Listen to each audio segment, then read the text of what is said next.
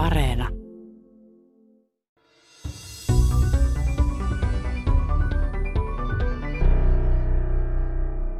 Mutta nyt tällä biolääketieteen alueella ja biologian alueella niin on tapahtunut mullistus, joka antaa meille kaikille yhteisen kielen. Eli kun me puhumme taudeista ja biologisista prosesseista, niin siellä on aina kysymyksessä soluja, se on aina kysymyksessä solujen ohjeet siitä, mitä ne tekevät, ja se heijastuu elimistöön sitten ja sairauksiin. Ja mä voin puhua kasvitutkijan kanssa, kasveissakin on soluja ja DNAta, ja, ja sillä tasolla, että tietysti se menee hilseen yli, mutta, mutta että nyt raja-aidat kaatuvat siinä mielessä. Tiedeykkösen aiheena ovat Suomessa kehitettävä koronarokote, syöpävirukset ja immunipuolustukseen tarkoitetun imusuoniston osuus syövän leviämiseen ja etäpesäkkeiden muodostumiseen. Sekä näitä ynnä uudissuonituksen estämistä tutkimalla ansioitunut akateemikko Kari Alitalo. Minä olen Leena Mattila.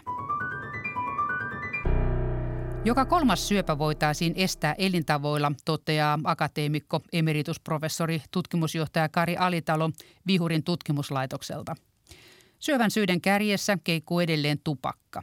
Se aiheuttaa keuhkosyövän lisäksi muita syöpiä suusta virtsarakkoon asti. Muitakin tunnettuja karsinogeeneja voi halutessaan välttää. UV-säteilyltä voi suojautua ja rasvaista käristettyä ruokaa ei ole pakko syödä – Vuosien mittaan kertyvät mutaatiot ovat syynä monen syövän syntyyn. Hyvin harvain syöpä johtuu perinnöllisistä riskigeeneistä. Mutta mitä ovat onkogeenit eli syöpägeenit ja mistä niitä tulee? No ne aikoinaan löytyivät, kun valmistin väitöskirjaa täällä Helsingin yliopiston virusopin laitoksella ja ohjaajani professori Antti Vaheri oli virologian professori, niin tutkimme sitä, miten kanasta löytyneet syöpävirukset aiheuttavat syöpää. Ja täällä Suomessakin löydettiin entisen kanslerin Nils Ockerblumin mukaan nimetty OK10 syöpävirus, jota sitten väiteltyäni päädyin tutkimaan Yhdysvalloissa laboratoriossa, joka oli kloonannut muita tällaisia kanan syöpäviruksia. Ja mitä sieltä syöpäviruksista löytyi, oli se, että tämä virus oli kaapannut sitä isäntää eläimestään kanasta mukaansa ihan tavallisen kanan geenin, joka säätelee solun kasvua. Tämä suomalainen virus oli kaapannut myk-onkogeenin. Eli virus kuljetti sitä mukanaan ja ilmensi sitä liikaa. Eli se oli tämmöinen viruksen aiheuttama säätelyhäiriö, joka sitten aiheutti syövän. Mä päädyin sekvenoimaan tämän MYK-onkogeenin, eli, eli paljastamaan se MS-järjestyksen siellä Kaliforniassa ollessa, ja me julkaistiin se, ja sitten eristin tämän MYK-onkoproteiinin siitä viruksesta yhdessä ohjaajani, joka sitten myöhemmin sai Nobelin palkinnon. Siis mä olin Bishopin ja Varmuksen labrassa San Franciscossa, ja he löysivät syöpägeeniä myös muista kananviruksista, ja sieltä ne löytyivät, mutta jo siihen aikaan oli tiedossa, että syöpäsolun kromosomeissa, siellä missä se perintöaines ja ohjeet kaikille, mitä elimistössä tapahtuu, niin on pakattu, niin siellä tapahtuu isoja muutoksia syövässä. Ja minua kiinnosti geenien monistuminen, koska oli näytetty kokeellisesti, että jotta geeni monistuisi, niin siinä tarvitaan tämmöinen valintapaine. Siinä tarvitaan jonkinlainen stressi, jonka takia solun täytyy lisätä geenin tuottaman valkuaisen tuotantoa. Ja pyysin sitten tältä ohjaajalta niin lupaa tilata semmoista soluvarastosta kaikki ne syöpäsolulinjat, joissa oli tällaisia monistumiin viittaavia alueita kromosomeissa, niitä sanotaan homogeneous staining chromosome region tai kaksoispikkukromosomoja, double minute chromosomes. Ja löysimme tämän saman myk-onkogeenin, siis tämän kanan viruksen kuljettamaan myk-geenin sieltä ihmisen soluista monistuneena. Se oli siis kanan vastin geeni. Ihan niin kuin kanalla, niin ihmiselläkin on tämä myk-geeni. Kana oli kaapannut sen ja tuotti sen sitä valkuaista liikaa niissä syöpäsoluissa, aiheutti syöpää sen kautta. Mutta sitten löysimme tämän monistuneena sieltä syöpäsolun kromosomeista ja totesimme, että se tuottaa myös liiallisesti sitä proteiinia tällaisessa paksusuolen syöpäsolussa. Eli sieltä alkoi paljastua mekanismeja ja tämä laboratorio, jossa työskentelin, niin on jo aiemmin löytänyt SARC-onkogeenin, joka tuotti valkuaisen, joka toimii ensyyminä, tyrosiinikinaasi-ensyyminä. Ja nyt oikeastaan laajin ryhmä tällaisia hoidossa käytettäviä niin sanottuja täsmälääkkeitä ovat nämä tyrosiinikinasin estäjät. Nämä tyrosiinikinaasit osoittautuivat olevan usein sellaisia geenejä, joissa tapahtuvat mutaatiot, mutaatiot normaaligeeneissä muuttavat ne syöpägeeneiksi eli onkogeeneiksi. Eli kyse on ihan ihmisen omista geeneistä ihmisen syövässä, mutta ne ovat kärsineet mutaatiosta, joka tekee niistä pahanlaatuisuutta aiheuttavia. Onni on se, että mutaatioita tarvitaan yleensä useita. Ja se ensimmäinen mutaatio voi jo lisätä solun kasvua ja tulee tämmöinen solujen liiallinen kasvu, mutta se saattaa olla vielä hyvänlaatuinen, mutta, mutta kun se kasvain solukko monistuu, se alkaa kasvaa, niin se riski näistä lisämutaatioista lisääntyy ja tarvitaan esimerkiksi paksusuolen syöpään useita mutaatioita ennen kuin siitä tulee varsinainen syöpäkasvain. Sellainen hyvänlaatuinen kasvain on polyppi, niitä on mun ikäisillä ihmisillä aika usein. Ja niitä voi tähystää ja poistaa ennen kuin ne muuttuvat. Ne muuttuvat hyvin pienellä todennäköisyydellä syöväksi, mutta tietysti isossa populaatiossa kolonkarsinoma on niitä yleisimpiä syöpiä täällä länsimaissa varsinkin sen takia, että meillä on tämmöinen istumatyö ja, ja syömme vähäkuituisempaa ravintoa ja paljon rasvaa ja peristettyjä lihatuotteet sinänsä on enemmän syövälle altistavia. Siellä on varsinkin hemoglobinissa on sellaisia osia, jotka sitten suolessa muuttuvat sellaiseksi lievästi karsinogeenisiksi. Ruoan tuomassa hemoglobinissa vai ihmisen, onko omakin hemoglobiini riesa?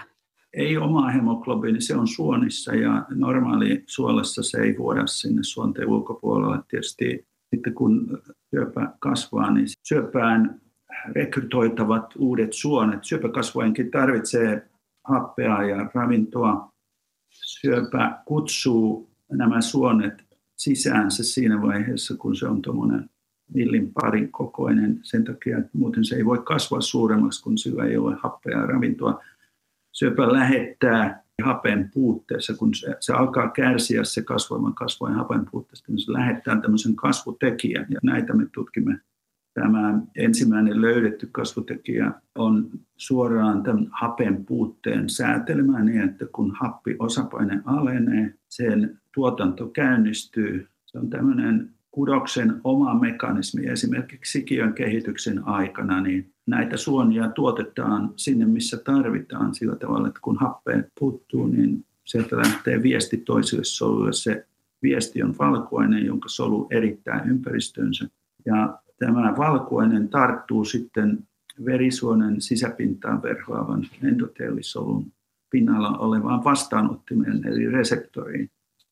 Se on kuin avainluukkosysteemi ja sitten tämä solu saa siitä käskyn välittää tämmöinen tyrosiinikinaasi, tämmöinen solun ulkokalvon läpi ulottuva antenni, jonka sisäosassa on tämmöinen entsyymiosa, tyrosiinikinaasi-osa, joka sitten alkaa fosforiloida solun sisällä proteiinia. Ja tämä viesti etenee tällaisena fosforilaatiosignaalina monien valkuaisten kautta sinne solun tumaan.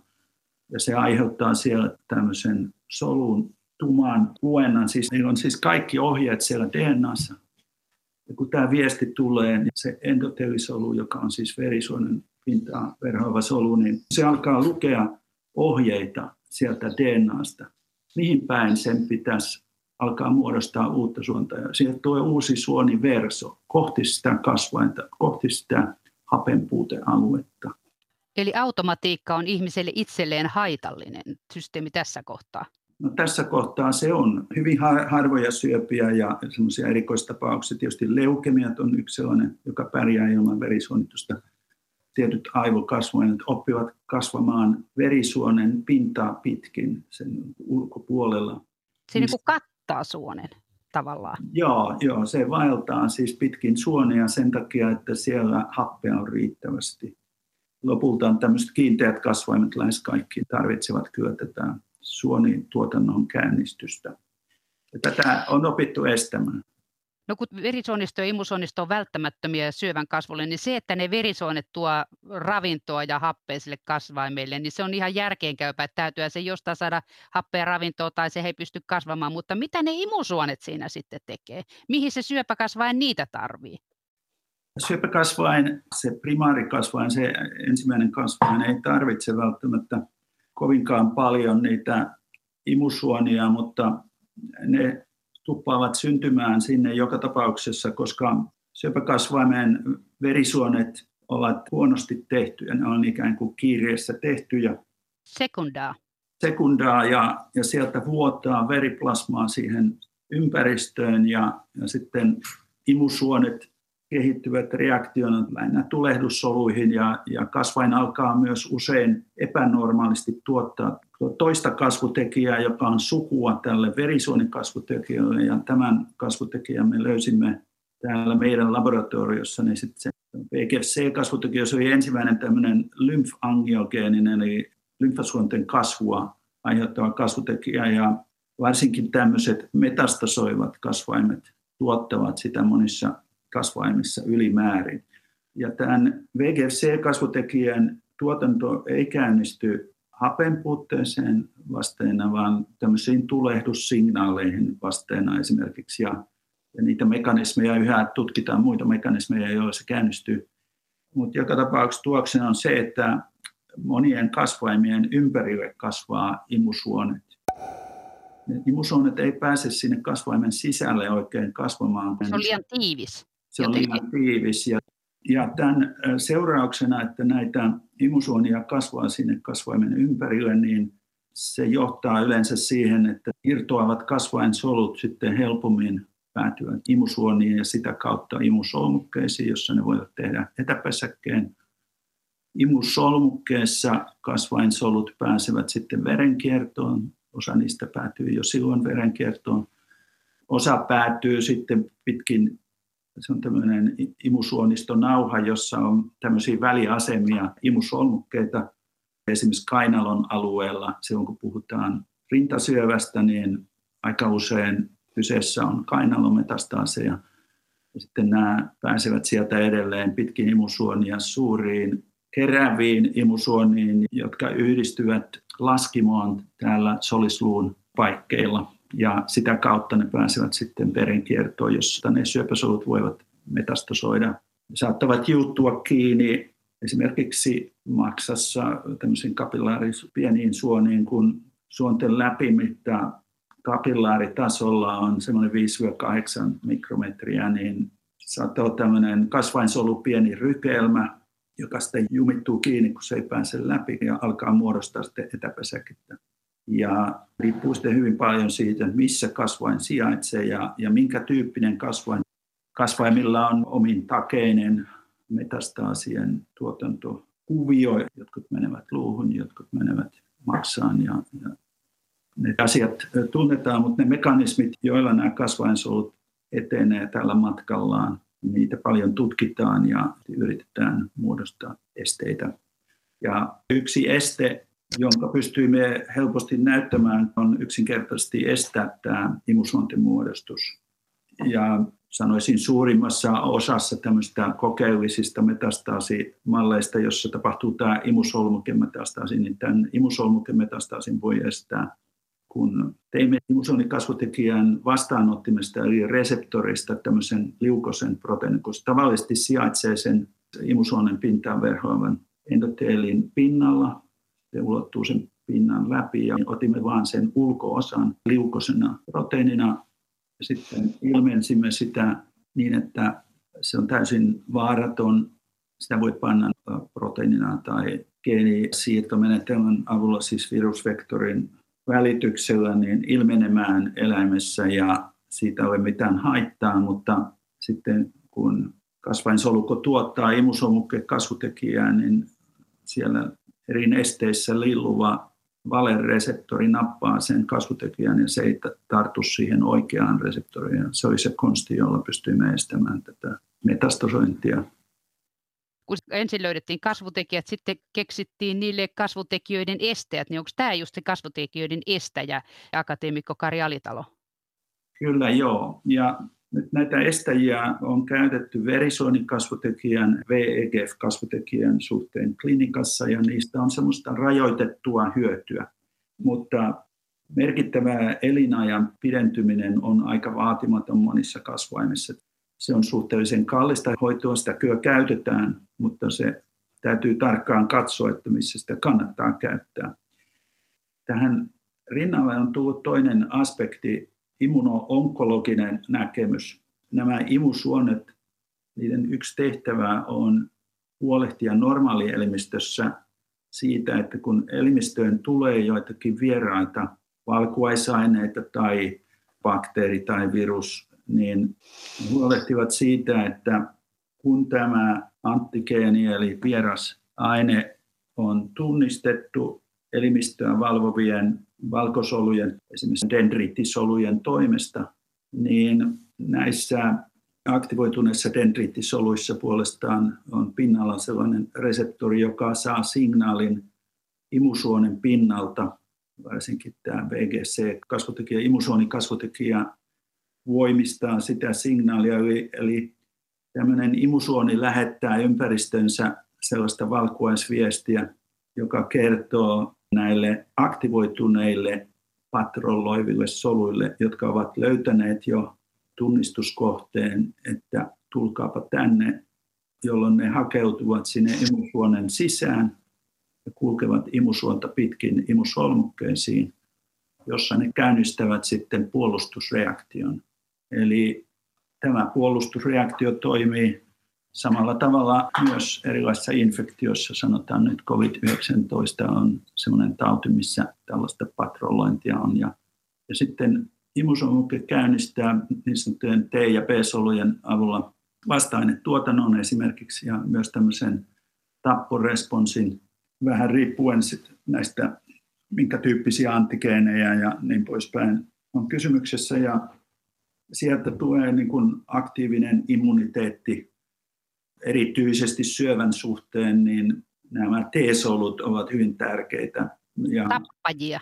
No joo, siellä on myös tappaja T-solut tärkeimmässä asemassa, CD8 T-solut, mutta sieltä löytyy myös sellaisia T-soluja, joilla on ehkä haitallinenkin vaikutus.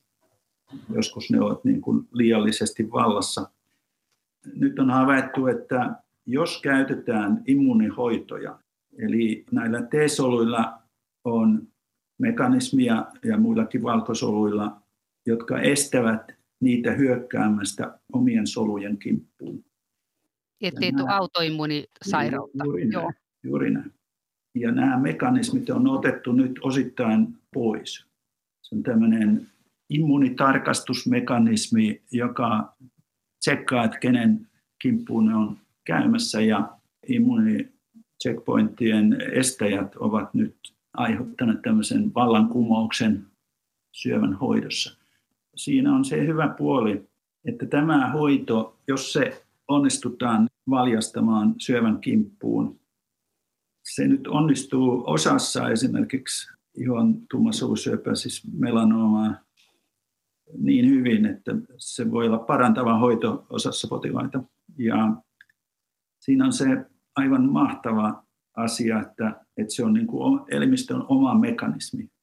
Eli se lääkäri pistää sen käyntiin, sen puolustussysteemi, että se tajuaa, että no, syöpäsolut pitää myös napsia pois täältä. Kyllä, kyllä. Ja jos sitten syöpä pyrkii uusimaan, niin se herää uudestaan ja nämä solut monistuvat uudestaan ja menevät taas kimppuun. Jos se syöpä ei onnistu vaihtamaan niitä pinnallaan esittelemiään rakenteita, joita nämä tunnistavat, syöpähän on hyvin niin kuin epästabiili, ihan niin kuin kaikki elollinen, kaikki solut, kaikki eliöt.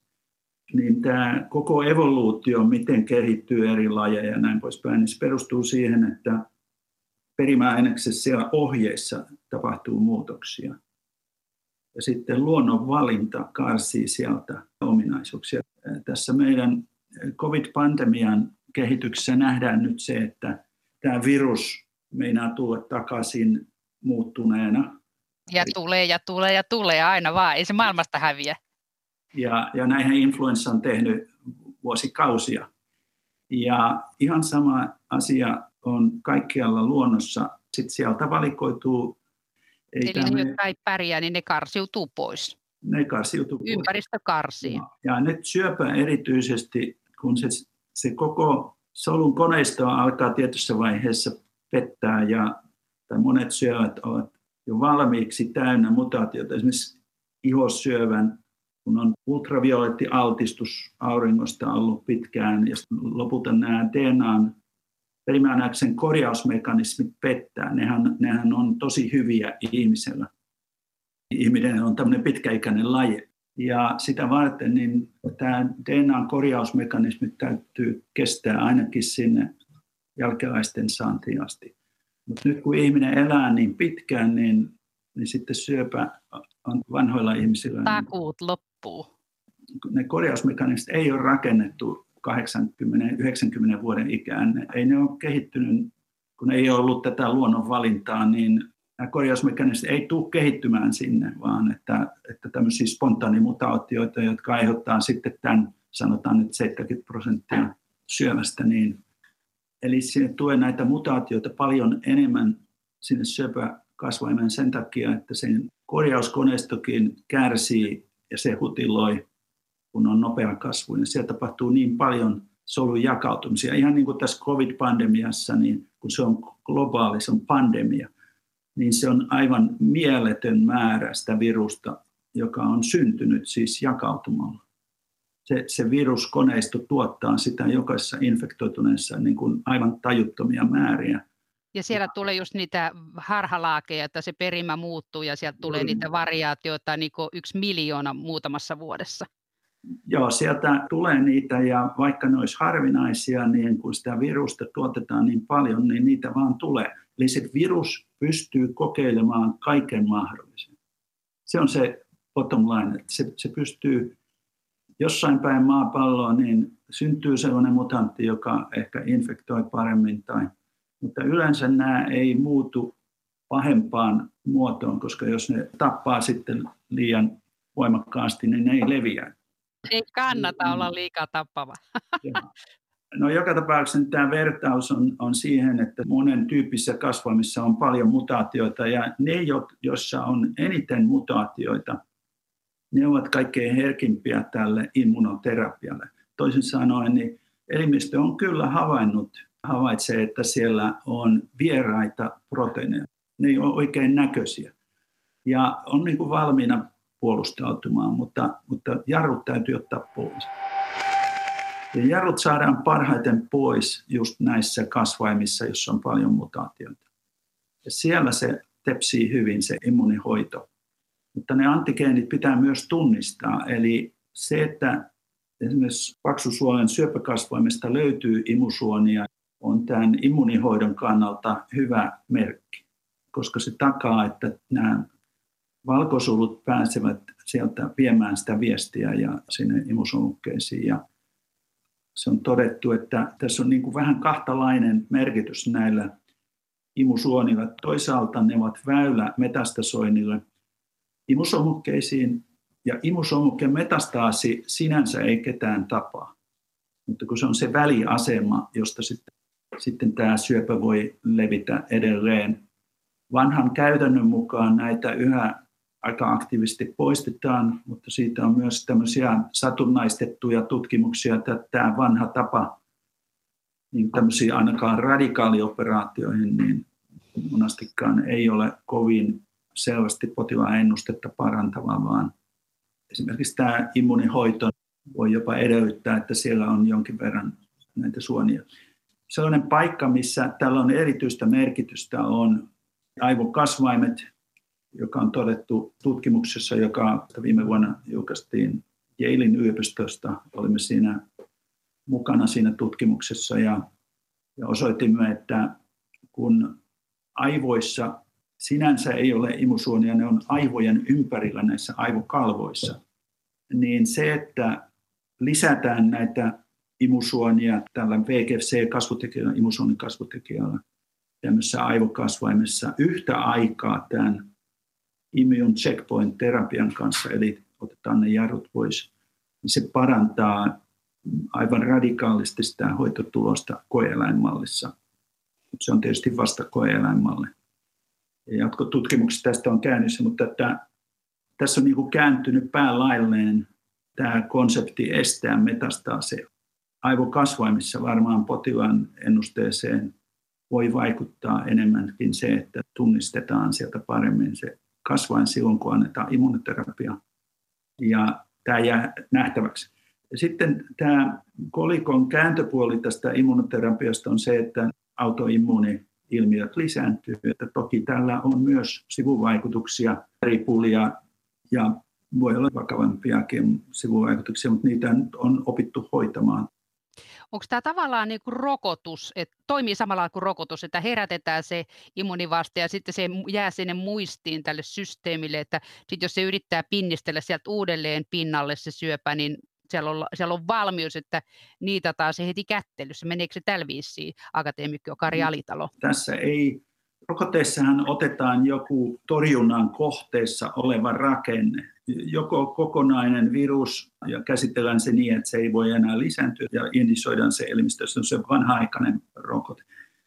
Ja sitten nämä komponenttirokotet, esimerkiksi nyt COVID-taudissa SARS-CoV-2 otetaan se piikkiproteiini siitä pinnalta ja tuotetaan se elimistössä ja sitten myöhemmin on tulossa vielä sellaisia rokotteita, jossa se on etukäteen valmistettu se valkuaine ja se injisoidaan lihakseen.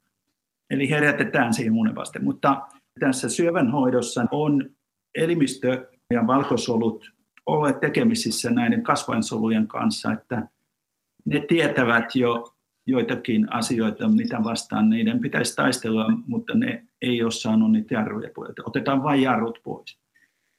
Ja toki tätä jarrujen poistoa voidaan erilaisilla konsteilla herkistää käsittelyjä, jotka voimistavat sitä immuuniresponsia, ja nämä on tulossa nyt niin kuin siihen rinnalle tähän tutkimukseen, mutta periaatteessa me ei voida rokottaa vielä, kokeiluja on tehty, mutta me ei kovin hyvin voida rokottaa syöpiä vastaan, jos ei ne nyt ole joku hyvin harvinainen syöpä, jos, jossa on joku virusalkuperä, jossa siellä syöpäsolussa on vielä sellainen viruksen osa, joka ilmenee.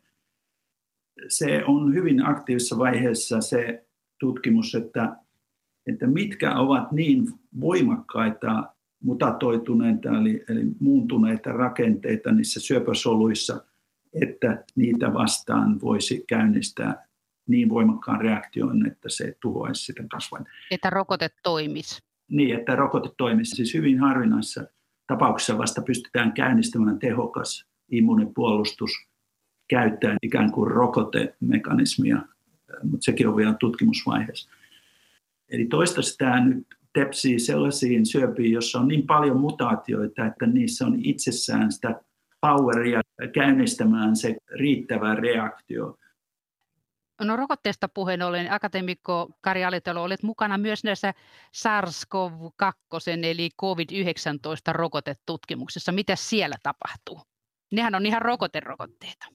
Ne on ihan rokoterokotteita, paitsi uuden sukupolven rokotteita, että nythän oikeastaan on käynnissä pieni vallankumous sielläkin, että aiemmat rokotteet taudin aiheuttajat, jotka oli niin kuin jotenkin denaturoitu niin, että ne eivät enää aiheuttaneet tauteja elimistössä ja sitten ruiskutettiin tämmöinen vähän niin kuin lehmän rokko aikoinaan. Iso rokko. Niin tämä kausi on siirtynyt tämmöisiin komponenttirokotteisiin, eli otetaan sieltä viruksen pinnalta, esimerkiksi influenssaviruksessa tämä hemaglutiniini tai neuroaminidaasi, Eli kaksi tämmöistä valtaproteiinia, jota se tarvitsee päästäkseen aiheuttamaan sen infektion. Ja, ja sitten tuotetaan niitä valkuaisia bioreaktoreissa ja annetaan niitä lihakseen injisoituna. Ja, ja siellä tietysti tämä valkuainen hakeutuu imusonia pitkin imusolmukkeisiin ja siellä käynnistyy tämä vasta-ainetuotanto. Ja nämä vasta-aineet sitten suojaavat taudilta. Esimerkiksi influenssarokotteen suojakyky on kyllä aika heikko, mutta siis täällähän pyritään niin erityisesti suojaamaan vakavalta influenssalta. Että tauti on lievempi sitten, kun on rokotettu. Nyt tässä SARS-viruksessa, se ensimmäinen SARS-virus Kiinassa, niin... Se entinen, ei tämä tämänkertainen. Ei tämänkertainen. Ja sitten oli välissä oli vielä tämä MERS lähi Kun katsoo sitä virusta nyt, kun genomi on sekvenoitu, siellä on se piikkiproteiini, sillä on tämmöinen solukalvo, rasvavaippa ihan niin kuin soluilla ihmisessä ja siitä törröttää tämä piikkiproteiini. Se on niin kuin aivan ilmeinen kohde rakentaa rokote. Eli jos pystyy estämään sen piikiproteiinin tarttumisen sen reseptorin, ja nyt tiedetään se reseptori, se on tämmöinen AC2-ensyymi, joka ilmenee epiteelisoluissa, esimerkiksi nenänielussa paljon ja, ja sitten tuolla keuhkojen alveoleissa siellä ihan keuhkojen pohjalla on se kaikkein vaarallisin solu, jossa on niitä reseptoreita. Tämä piikkiproteiinin tarttuminen tähän solupinnan reseptoriin voidaan estää, jos luodaan vasta-aine, joka tunnistaa sen ja tarttuu siihen piikkiin niin, että se ei voi tarttua siihen reseptoriin. Ihan niin kuin mä kerroin tästä kasvutekijästä, että me otettiin sen kasvutekijän reseptori ja tuottamalla sitä elimistöön niin pystytään estämään. Itse asiassa meillä on tällä hetkellä myös semmoinen adenovirusvektori, siis geenikuljetin, jolla me voidaan koeeläimeen viedä tämä liukonen ase 2, SARS-CoV-2 reseptori, ja pystytään tuottamaan sillä adenoviruksella sitä koeeläimen elimistössä, ja, ja se nappaa sen SARS-viruksen mutta sitä ei ole niin kuin valjastettu ihmiskäyttöön. Se ei, ei kuulosta niin kuin realistiselta verrattuna rokotekehitykseen. Se on tämmöinen kokeellinen kappale, mitä me voidaan niin kuin käyttää. Siinä tulisi jokaisen piikin päähän tulisi sitten vaan semmoinen niin tutti. Että kuorutettu se piikin pää, niin se no, ei pysty ottamaan kiinni. Niinhän se vasta ainakin tekee, se piikin pää.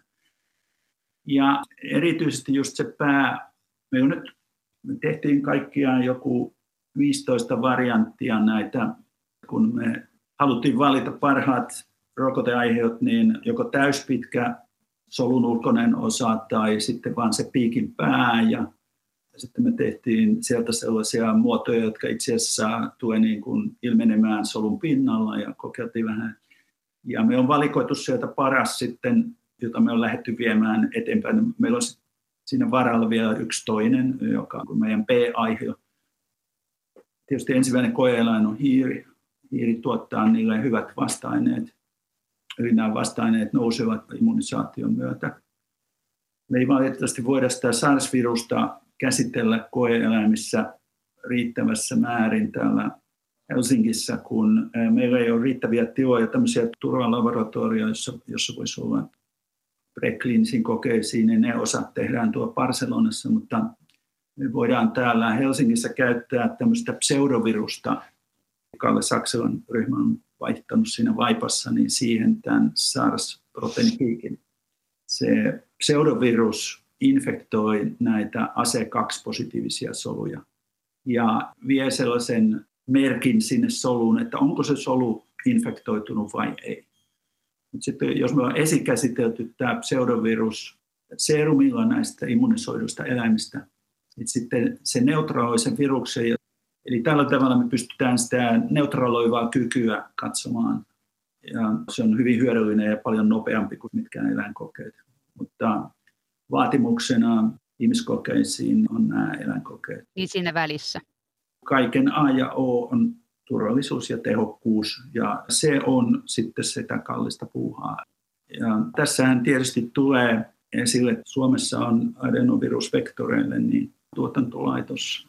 Me ollaan käytetty niitä esimerkiksi ja tällä hetkellä meneillään tämmöisessä suomalaisessa firmassa on tutkimus, jossa käytetään tätä imusuonikasvutekijää rakentamaan uudestaan imusuonia niiden tilalle, jotka on kainalosta poistettu syöpäleikkausten yhteydessä rintasyöpäpotilaina.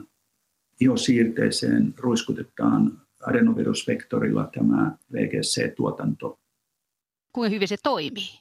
No se on faasi kakkosessa ja he on analysoimassa sitä dataa. Ja Entäs sitten verisuonten kasvatus? Plastikkiroki on niin taitava, että pieniä, ei tarvitse kasvattaa. Ei ne leikka... kasvattaa, että se on standarditekniikkaa näillä plastikkirukeilla. He pystyvät kyllä valtimon, vaikka pieniäkin valtimoita pistämään yhteen, tuomaan sen veren sinne. Eli niitä kasvutekijöitä ei tarvitse ottaa lääketieteelliseen hyötykäyttöön. Enemmänkin estetään vaan niitä uusia verisuonia. Kyllä niitä tarvitsee ottaa, mutta tästä adenovirusvektorista vielä, niin sitä käytetään Suomessa myös tällä hetkellä rakkosyövän hoitokokeissa. Eli pyritään immunisysteemiä aktivoimaan rakkosyövässä. Viedään sinne tuota adenovirusvektorin välityksellä tämmöisiä sytokiineja, jotka voi auttaa siinä elimistöä torjumaan virtsarakon syöpää. Ja itse asiassa Seppo on myös tämmöistä VGFCn sukulaisgeenistä, jota me yhdessä olemme tutkineet, niin käynnissä hoitokokeilu iskemisessä sydänsairaudessa, jossa adenovirusvektorin välityksellä viedään sydämeen kasvutekijää. Eli, eli tämä on niin kuin ihan standardia luotettavia vektoreita ja näitä voi käyttää tämmöisissä hoitokokeissa, niin eli tämä meidän niin kuin sanottu platform, eli tämmöinen teknologia-alusta on valmiina, tuotantolaitos on valmiina. Ja sitten näytti siltä, nyt kun Terveyden hyvinvoinnin laitokselta joitakin vuosia sitten hyvin paljon karsittiin tutkimus pois, tämmöinen, sanoisiko tämän tyyppinen ja, ja rokotetuotanto myös. Eli kansanterveyslaitos nitistettiin suomeksi sanottuna. Joo, joo. Niin se koko keskustelu oli sellaista, mihin me haluttiin niin kuin enemmän strategiaa, että olihan se jo silloin ihan alussa selvä, että tästä nyt ei selvitä muuta kuin rokotteet.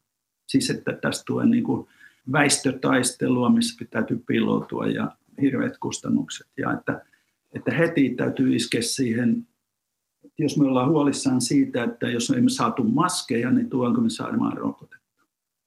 Oli sen verran epäilystä, mitä tässä tulee tapahtumaan, että me päätettiin vaan, kun meillä oli se platform, niin ryhtyä tähän ja ei meillä ollut rahoitustakaan, mutta hyvin ystävällisesti tämä Vihurin tutkimuslaitos hyväksyi tämän. Meillähän oli tämmöinen sulku päällä yliopistolla, että oli rajoitettu rankasti, että pahimmillaan joku 15-20 prosenttia sai olla täällä, että ihmiset oli kotonaan, että ei saanut tavallista tutkimusta tehdä. Mutta tätä Se tutkimusta, aika hankalaa kotoa käsin. Niin, mutta tätä tutkimusta sai tehdä.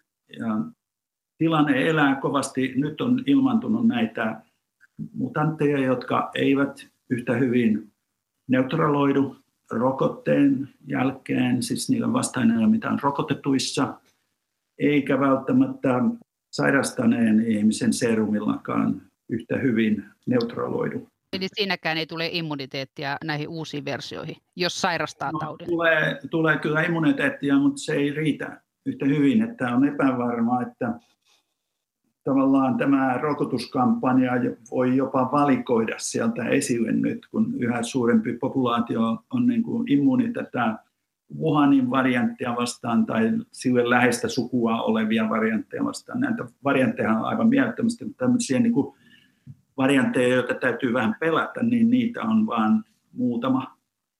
Ja niille tulee tilaa, elintilaa, kun nämä elintilaa, puhanilaiset raivataan rokotte, tai siis no. niiden leviäminen hyytyy rokotteisiin. Joo, että se on nyt kysymysmerkki, että tuleeko sieltä sitten varianttiaalto. Esimerkiksi tämä tripla mutantti, jota on ollut Etelä-Afrikassa ja Brasiliassa. Ja, niin me on nyt rakennettu myös rokote, tätä tripla mutanttia, siinä on siis kolmen aminhapon muutos. Mutta tietysti se pikkiproteiini ei voi muuttua niin paljon, että ei se enää tarttu siihen reseptoriinsa.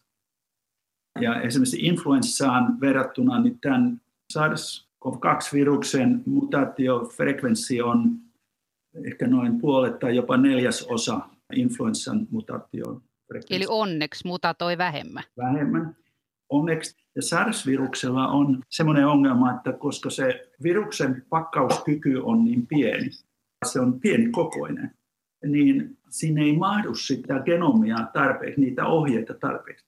Niin se on joutunut käyttämään aivan uskomattomilla tempuilla, siis kun se on kehittynyt evoluution kuluissa, Eli sama juttu siinä piikkiproteiinissa, että ei se voi mutatoida sillä, että se ei enää sitoudu reseptoriin, tai sitten sen täytyisi vaihtaa reseptoria. Tietysti sekin on noin periaatteessa voisi olla mahdollista, mutta jo äärimmäisen epätodennäköistä. Sitten sen täytyisi kehittää niin kuin joku muu isäntäsolu. Sen pitäisi sen isäntäsolun olla sellainen, että se reseptori on esimerkiksi tuolla nenänielussa, koska se tulisi sitten tehokkaasti. Eli, eli tässä on kumminkin se lykky, että mä luulen, että me tullaan päätymään ehkä tämmöiseen koktailiin, ja sitten se virus ei pysty enää, että me tullaan voittamaan tämän. Näin mä luulen, mutta kuka sitä tietää. Joka tapauksessa niin viruksia maailmassa riittää. Et jos me nyt ajatellaan tätä Suomen kapasiteettia, että meillä on jo tämmöinen perusvalmius. Ja jos me ajatellaan, että me pannaan 10 miljardia hävittäjiin Suomen puolustuskykyä parantamaan, mikä on tietysti tärkeä asia, niin kyllä meidän pitäisi panna nyt sen verran rahaa, että me taataan tämä huoltovarmuus myös tämän pandemiauhan alla, niin että meillä on valmiudet tuottaa erilaisia rekombinanttirokotteita. Ne voi olla tämmöisiä virusvälitteisiä, toisena mahdollisuutena on sitten se, että ne on tämmöisiä rasvapalloja, johon on pakattu tämä lähetti RNA näiden rokoteproteiinien valmistamiseksi, niin kuin Modernan ja BioNTechin Pfizerin rokotteissa. Nekin tuntuvat oikein hyviltä tässä vaiheessa, mutta siinäkin on otettava se huomioon, että me ollaan aika alkuvaiheessa uuden tyyppisissä rokotteissa. Toki sieltä voi ilmaantua jotain hyvin harvinaisia sivuvaikutuksia sitten myöhemmin. Pystyykö tästä vielä sanomaan mitään aikatauluja? Me mennään tähän faasi ykköseen. Meillä on hamsterikokeet maaliskuussa, saadaan valmiiksi. Ja Fimean lupa, niin me ollaan siinä kesän kynnyksellä ihmiskokeissa. Riippuen nyt siitä, miten monella koehenkilöllä tämä tehdään, niin sitten se faasi kakkonen ja kolmonen, niin kyllä me varmaan niin kuin ensi vuoden alkuun ollaan valmiita, mikäli rahoitus tähän muuttuu sitä kalliimmaksi, mitä pidemmälle mennään. Ja sitä myöten, kun tämä menee eteenpäin, niin se tulee painottumaan tuonne Kuopioon, koska nämä tuotantolaitokset sijaitsevat siellä ja tämä kliininen puoli painottuu sinne. Viimeksi nyt tosiaan valmistettiin se aihio siihen mutantti, siihen vaarallisimpaan South African, Brasilian mutanttirokotteeseen ja Meillä on eläinkokeita näistä mutanttikokeista, mutta noin muuten se alkaa painottua huomattavasti nyt sinne firman piiriin.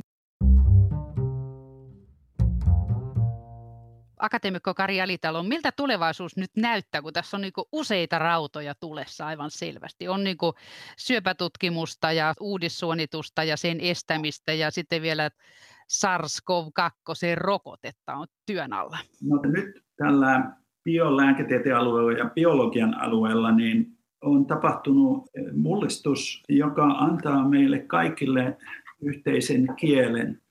Eli kun me puhumme taudeista ja biologisista prosesseista, niin siellä on aina kysymyksessä soluja, se on aina kysymyksessä solujen ohjeet siitä, mitä ne tekevät, ja se heijastuu elimistöön sitten ja sairauksiin. Ja mä voin puhua kasvitutkijan kanssa, kasveissakin on soluja ja DNA, ja, ja sillä tasolla, että tietysti se menee hilseen yli, mutta, mutta että nyt raja-aidat kaatuvat siinä mielessä.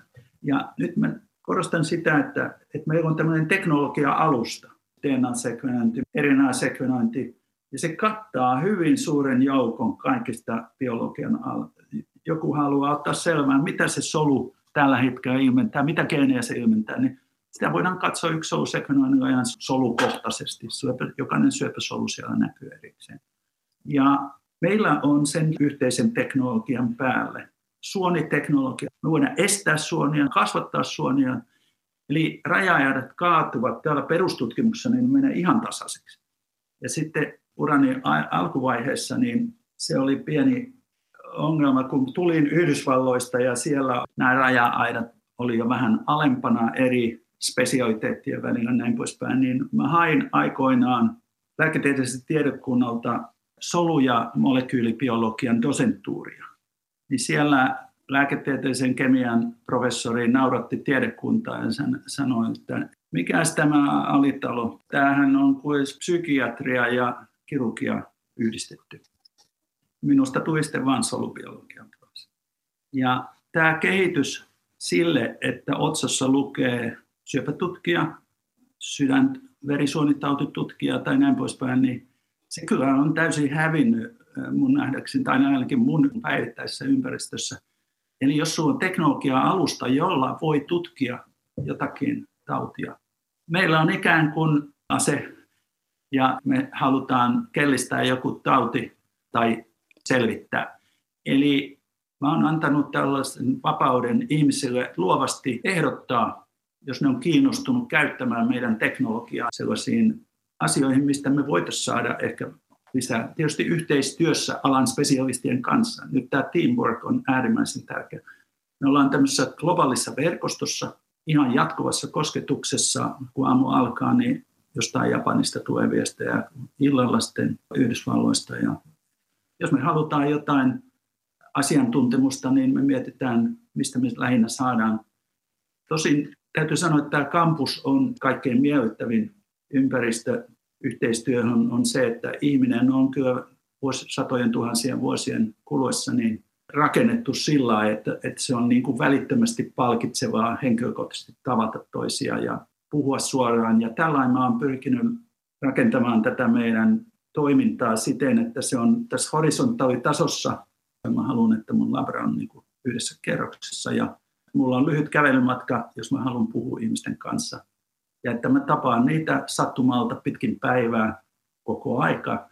Ja tämä on aivan oleellista, jos haluaa tämmöisessä niin kuin ympäristössä toimia ja toimia monen asian kanssa. Toinen hyvä puoli siitä, että me käytetään tätä meidän teknologia-alustaa eri tautimalleissa, on se, että nyt kun mun ura on jo kumminkin lähempänä eläköitymistä, niin sitten kun mä eläköidyn, niin jokaisella pystyvällä tutkijalla, joka haluaa niin kuin rakentaa oman uransa tuosta eteenpäin, niin on oma malli, että he joudu kilpailemaan toistensa kanssa. Ja, ja tämä monipuolisuus sitten voi hedelmöittää taas sitä jatkoa. Mutta kyllä se semmoista erehtymisen ja uudelleen yrittämisen jatkuvaa vuorottelua on, niin kuin tutkijan arki pitääkin olla. Että jos, jos me tiedettäisiin mikä se tulos on etukäteen, niin eihän se olisi mitään uutta. se olisi jo löydetty. Me otetaan myös isoja, isoja riskejä. Esimerkiksi tämä meidän Alzheimer-tutkimus on iso riski, että joka tapauksessa me saadaan vastaus, että voidaanko meidän teknologiaa käyttää hyväksi. Mutta se voi olla negatiivinen vastaus. Se on näitä imusuonitutkimuksia. Joo, se on, koska me löydettiin sieltä aivokalvoista nämä imusuonet, niin heräsi se kysymys ja, ja sitä ollaan nyt lopullisesti selvittämässä, että voitaisiko sinne aivoihin kertyvää amyloidia johtaa sieltä paremmin pois, jos näitä imusuonia vähän laajennetaan ja lisätään siellä aivokalvoissa. Ja se voi jäädä negatiiviseksi se tulos. Ja se on Sekin jos... on tulos. Sekin on tulos. Ja, ja täytyy sanoa, että Alzheimer-taudissa niin ei ole kyllä päästy niin kuin, että siihen nähden niin ei meillä ole mitään hävettävää. Että se on niin iso ja mahtava ongelma, että sitä kyllä pitää nöyrtyä sen edessä ja, ja tunnustaa vaan, että jos ei päästä eteenpäin, niin ainakin yritettiin ihan tosissaan.